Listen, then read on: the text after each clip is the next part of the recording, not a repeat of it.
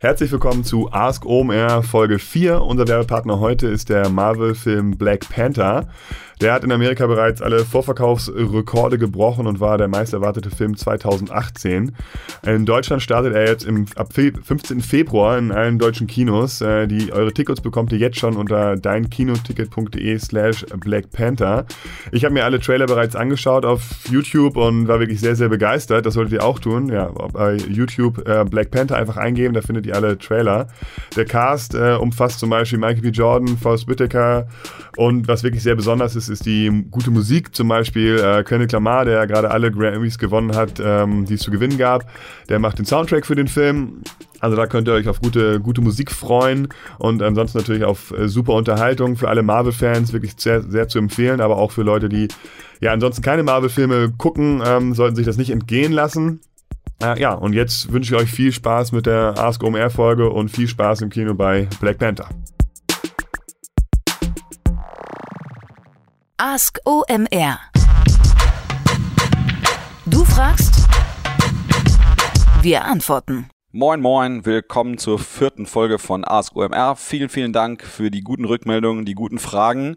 Vielen Dank an Kai Rieke und Erik Siegmann, äh, die mir helfen, die Fragen noch reichhaltiger für euch zu beantworten. Los geht's mit der ersten Frage. Alexander fragt, wie schätzt du zukünftig im SEO die Faktoren Themenrelevanz versus Größe der Brand ein? Vor allem Affiliate-Portale scheinen 2017 von Google-Updates zumindest was die Sichtbarkeit angeht, ziemlich böse getroffen worden zu sein und erholen sich seit Jahresanfang auch nicht mehr wirklich. Würdest du hier sagen, Thin Content und keine Spezialisierung oder zieht der Brand-Faktor nicht mehr so? So, das ist natürlich eine umfangreiche Frage und sind so ein paar Themen rein verknotet und zusammengelegt. Ich versuche die mal so ein bisschen auseinander zu klabüstern, damit man ja sich Stück für Stück nähern kann, ich so ein bisschen klarer strukturiert ähm, äh, wiedergeben kann, wie ich mir das Thema vorstelle. Das eine ist die Brand-Thematik. Da gibt es eigentlich ein äh, Lieblingsbeispiel von mir, was eben auch noch nah an meinem Lebenslauf ist, ähm, nämlich meine, äh, die Firma, die ich früher mitgegründet habe, heißt Hitmeister und heißt heute real.de. Und was eben ganz spannend ähm, zu sehen ist, und ich packe dafür auch nochmal Links in die Show Notes rein, früher hatte real.de eine Sichtbarkeit von 20 äh, bei Sistrix und heutzutage und, und, und Hitmeister hat eben eine, eine Sichtbarkeit von 40 ähm, und heutzutage ähm, ist eben Hitmeister zu real.de geworden und konsolidiert haben die jetzt eine Sichtbarkeit von 110. Ja? Also insofern, was eben ganz spannend zu sehen ist, Hitmeister hat natürlich perfektes ähm, äh, SEO äh, auf extrem hohem Niveau, aber eben natürlich keine große Marke. Und man sieht eben die, die gleiche Seite mit einem anderen Logo, aber die gleichen Inhalte, ähm, aber eben auf einer Domain, die von Google als große Marke äh, wiedererkannt wird und eben auch äh, gute Grundlagen legt hat im SEO, holt halt unendlich viel mehr raus. Da finde ich, sieht man eben immer schon ganz klar, ähm, Brands haben Vorrang bei Google. Es ist auch eine ganz klare Logik dahinter.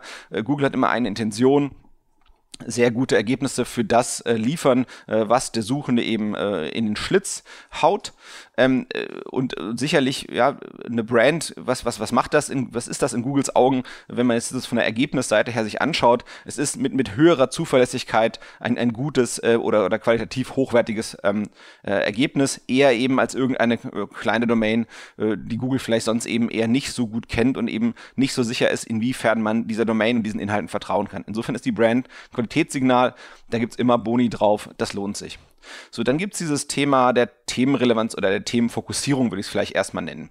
Also ich glaube, wenn man etwas Neues anfängt ähm, ähm, und das anfängt zu betreiben, macht Fokussierung immer Sinn. Ähm, äh, Google muss erstmal lernen, einem für ein Thema zu vertrauen, also der Domain, um die es geht, die man versuchen möchte zu optimieren. Und wenn man Vertrauen gewonnen hat für das eine Thema, dann kann man sich Stück für Stück breiter, ähm, ja, breiter ausbreiten in all das, wo die Marke eben aktiv ist. Ich glaube, das macht immer Sinn, am Anfang thematisch spitz zu arbeiten.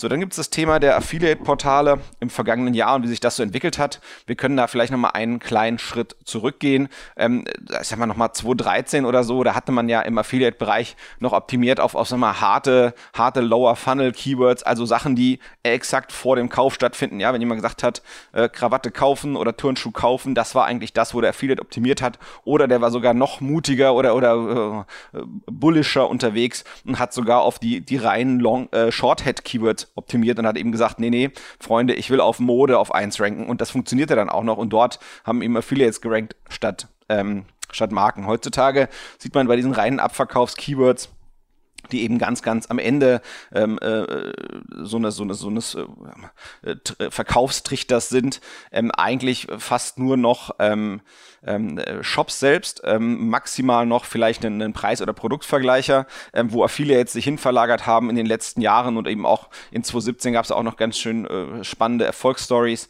äh, sind sicherlich Sachen, die, sagen wir mal, ein bisschen früher im Entscheidungsprozess sind, noch bevor der Kauf getätigt wird. Also wir hatten, waren eben ja stark, stark dominiert von, äh, von, von diesem äh, großen Aufstieg der Testaggregatoren, die in den letzten zwei Jahren da waren, sowas wie Vergleich.org, Expertentesten, Strawpoll, Netsiege etc. pp. Das heißt, man hatte gesehen, solche Sachen waren raufgerückt. Ja, ich finde, je qualitativ hochwertiger die Sachen aufgesetzt waren, ähm, je nachhaltiger ist eben auch deren Erfolg. Ähm, die haben auch eine Berechtigung. Man hat eben äh, nicht immer schon die klare, klaren Bedürfnisse, ein Produkt zu kaufen. Und wenn man in der Entscheidungsphase, so der Entscheidungsfindungsphase ist, das ist eben das, wo meiner Meinung nach immer noch die Potenziale sind für viele zu sagen, Mensch, ja, es gibt eben nicht äh, äh, bei, bei Stiftung Warentest für jedes Thema ähm, den perfekten Vergleich und wenn dann ein Affiliate eben was Besseres liefern kann, dann ist das immer eine total äh, legitime äh, Sache, die ein Affiliate ja, Projekt machen kann. Insofern, das passt schon. Und dann äh, gibt es noch diese Thematik rund um Thin Content und äh, Spezialisierung. Ähm, ja, also ich denke, Brands haben es äh, einfach einfacher. Das heißt, sie kommen, also mit Thin Content, glaube ich, kommt eigentlich keiner mehr davon. Ähm, ich glaube, Brands können sich leisten, äh, weniger umfangreich in Content zu investieren oder ja, qualitativ nicht ganz so am obersten Ende ansetzen zu müssen, wie vielleicht ein Affiliate, der sich in seinem Vertrauen mit seiner Domain gegenüber Google erstmal beweisen und etablieren muss. Ähm, und das gleiche im Prinzip auf der, auf der Ebene der Spezialisierung. Ja. Brands können sich wahrscheinlich früher leisten, breiter zu gehen als eben ein Affiliate-Projekt. Das heißt, ein Affiliate-Projekt wird wahrscheinlich mehr in Content investieren müssen, je Thema und eben spezialisierter vorgehen, immer erstmal in die Tiefe und dann später in die Breite. Und eine Brand kann sich leisten, ein bisschen sparsamer zu sein auf der Content-Ecke, wenn das wirklich der Sinn sein sollte, wobei ich mir das fast nicht vorstellen kann. Ich würde als Brand eigentlich immer versuchen wollen, den besten Content zu irgendeinem Thema zu liefern äh, und die besten Inhalte zu liefern, um eben, ja, sagen wir mal, alle Kundenbedürfnisse, alle Intents, User Intents, äh, wie man es heutzutage modern so sagen würde, ähm, abzuschöpfen, die potenziell hinter dieser Suche stecken. Ähm, aber was eben Brands, glaube ich, machen können, die können halt früher breiter gehen, weil denen Google eben ein Vertrauen entgegenbringt und dadurch ja, kann man dieses Vertrauen dafür nutzen, um eben früher mehr in die thematische Breite zu gehen, mehr, sagen wir mal, Suchvolumen stärkere Themen abzurackern, eher als jetzt, sag ich mal, in einem Thema tief, spitz, ähm, äh, wirklich jedes einzelne, äh, ja, kleinste Ästelchen noch erstmal zu beackern, bevor man sich in die Breite wagt. Nächste Frage. Ist ein Brandaufbau bei Amazon noch möglich? Und sollten etablierte Brands Amazon als Plattform meiden, wie zum Beispiel aktuell Birkenstock, oder für sich nutzen?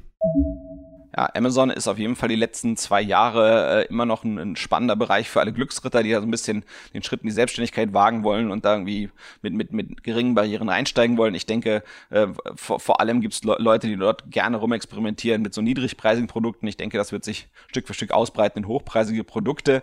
Ähm, es ist in jedem Fall möglich für, für Unternehmen oder, oder Personen, die eine Stärke im Sourcing haben, also im Einkauf, über Amazon Marken aufzubauen und dann muss aber, aber immer das Ziel Ziel sein, diese Marke über Amazon hinweg, drüber hinweg zu retten und zu gucken, ähm, kann diese, äh, gibt es mehrere Kanäle, über die man diese Marke spielen kann. Ähm, ich glaube, schwer ist es, wenn man jetzt quasi guckt, ähm, ähm, von den großen Marken selbst, wenn man diesen Birkenstock-Case anguckt, ähm, wo eben eine Marke sagt, ich möchte nicht bei Amazon präsent sein. Äh, ich glaube, bei, bei normalen Alltagsmarken ist das relativ schwierig und relativ töricht, wo ich es verstehen kann und wo es in jedem Fall Sinn macht, zu versuchen zu verhindern, dass man auf Amazon ist, ist der Luxusbereich. Denn ähm, im Luxusbereich hat man auch typischerweise die verschiedenen Handelsstufen relativ solide im Griff äh, und es macht auch Sinn vom Einkaufserlebnis her eben nicht auf Amazon ähm, äh, da zu sein. Aber bei so Alltagsmarken ähm, sich dort zu verkneifen, auf Amazon zu sein, das, das klingt relativ töricht in meinen Augen. Ähm, aber wie gesagt, es ist immer noch ein Bereich, wo man Marken aufbauen kann und die Kernfrage bleibt eigentlich, wie man diese Marken über Amazon hinweg ja, drüber retten und verlängern kann. Äh, weil ansonsten ist das nur ein, ähm, ja, ein Interims, ähm, eine, eine Interimslösung, wo man ein bisschen Marge raushauen kann, aber eben nichts Nachhaltiges. Und ich glaube, die nachhaltigen äh, Dinge, die man tut, die lohnen sich in der Regel deutlich mehr. Michael hat uns gefragt, als Koch plane ich einen Foodblog speziell in der Low-Carb-Nische. Welche Tipps zum Link-Building könnt ihr mir geben? Also die Frage äh, nach einem Foodblog als Koch, ähm, die ist gar nicht so trivial zu beantworten, ähm, weil letztendlich die, die Kernfrage ist so ein bisschen, was möchte man eigentlich damit erreichen? Das heißt, äh, möchte man sich als Koch profilieren, ähm, um wieder Reputation aufzubauen? Wenn, wenn ja, was hat man davon? Ähm, um, möchte man quasi damit eine Reputation aufbauen, um später ein Restaurant aufzubauen? Oder äh, also hat das quasi so eine regionale Nische oder oder oder? das heißt, ich, ich, ich versuche quasi so ein Szenario zu entwerfen, aber wenn ich die Fragestellung genauer wüsste, könnte es auch sein, dass das sozusagen die Antwort eine andere wird. Äh, mal gucken, ähm, ob das, was ich jetzt so sozusagen jetzt direkt bringen kann, ob das vielleicht mal ein bisschen weiterhilft. Das heißt, die Kernfrage wird sein, was will man eigentlich für Inhalte bringen? Ähm, was ist das, was ein Koch an Content bringen kann? Äh, was die Chance hat, äh, in den Suchmaschinen äh, ganz vorne aufzutauchen. Und das ist relativ schwer. Ähm, letztendlich, das Naheliegende sind Rezepte in meinen Augen, aber da hat man es halt relativ schwer, mit den ganzen Rezeptaggregatoren zu arbeiten, äh, mit denen zu konkurrieren. Also das heißt, was mir am ehesten einfallen würde, wären Chefkoch und Brigitte. Das heißt, ja, wie will ich sozusagen gegen die gewinnen? Wenn jemand sagt, irgendwie, keine Ahnung, Low Carb, Gericht XY, dann wird halt eben äh, einer der beiden, also ein Rezeptaggregator, der wird halt 50 verschiedene haben und ich als Foodblog halt eben nur eins.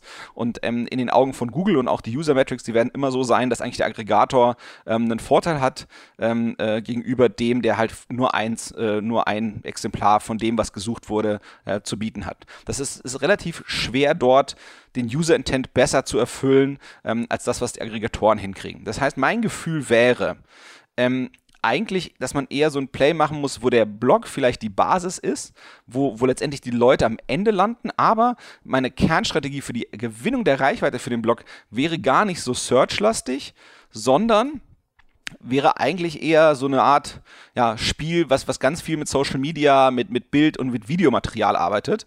Das heißt eben viel versuchen mit, mit YouTube, Instagram und Pinterest zu arbeiten. So. Und, und das wäre, glaube ich, der Kern der Sache. Das heißt eben, ja, kriege ich da vielleicht schönere Bilder hin, weil das das immer gegeben ist bei den Aggregatoren. Das ist eben nicht der Fall. Ähm, und dort interessieren sich auch eben Leute ganz, ganz extrem für genau diese Themen. Also diese Essensthemen sind da super, super präsent.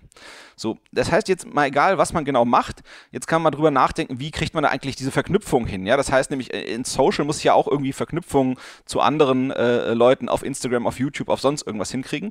Und, und die Frage wäre, wie kriegt man eben diese Verknüpfungen mit den Influencern oder eben Webseiten, wenn man SEO macht und Linkbuilding machen möchte, wie kriege ich das hin?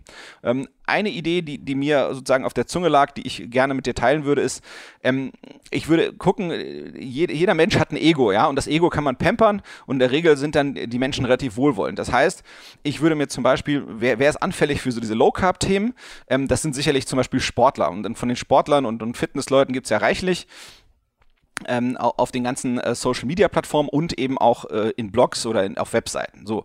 Und was man eben machen könnte, ist, man könnte sich eben einen, so einen Star oder Influencer oder jemand mit Reichweite schnappen und dann äh, erfindet man eben ein Gericht, was dessen Namen trägt. Und, und das äh, stellt man ausführlich auf seinem Blog dar, auf Instagram, auf YouTube, auf Tralala und ich bin mir sicher, guter Dinge, wenn man den sauber vertagt, der wird darauf reagieren, der wird sich dadurch geschmeichelt fühlen und dann wird er auch darüber reden und dann kommt entweder Reichweite in Social Media auf die eigenen Social Media Accounts, die man dann eben wieder auf seine eigene Webseite verlinken kann oder derjenige verlinkt oder, oder verweist direkt auf einen. Und ich glaube, das ist eigentlich relativ deterministisch, was man als Prozess aufsetzen kann.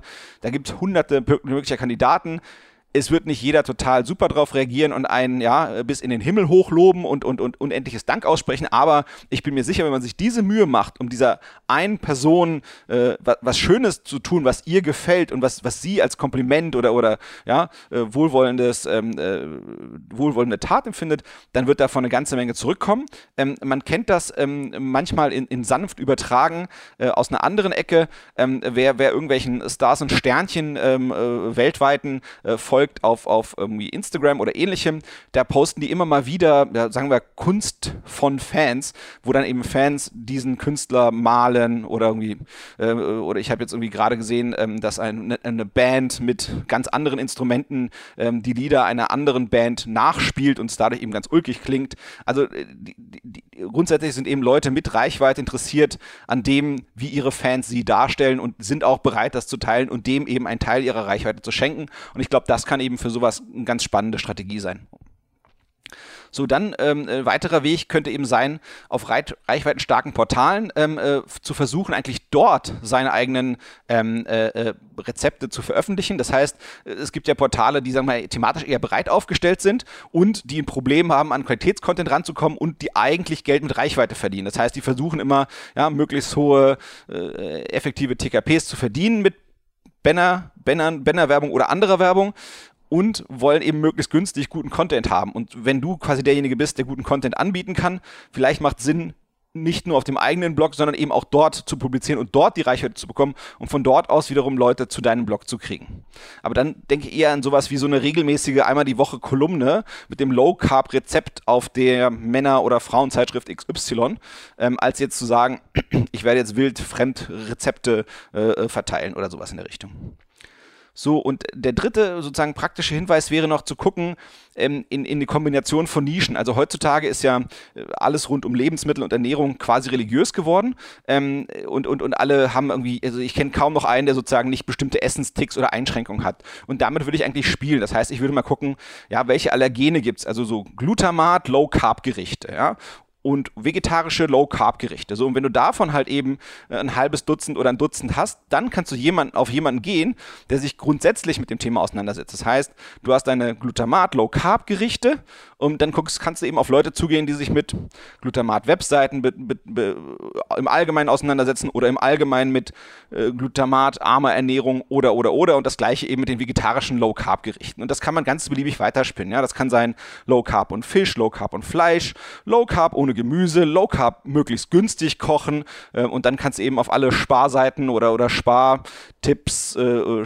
sowas zugehen oder eben auch äh, Low Carb schnell zubereitbar. Das sind dann die ganzen Effektivitäts-, Produktivitätsfuzis, ähm, die sicherlich irgendwie interessiert an sowas wären. Low Carb und laktosefrei, ja, oder auch was ganz Widersprüchliches wie Low Carb Brot oder so, was dann eben Aufsehen erregen kann bei den, bei den äh, Fans des Produkts und dann dadurch eben für Gespräch sorgt und das eben wiederum für Links und andere Off-Page-Signale zu dir sorgt. So, das sind meine Tipps. Ich hoffe, es hilft weiter.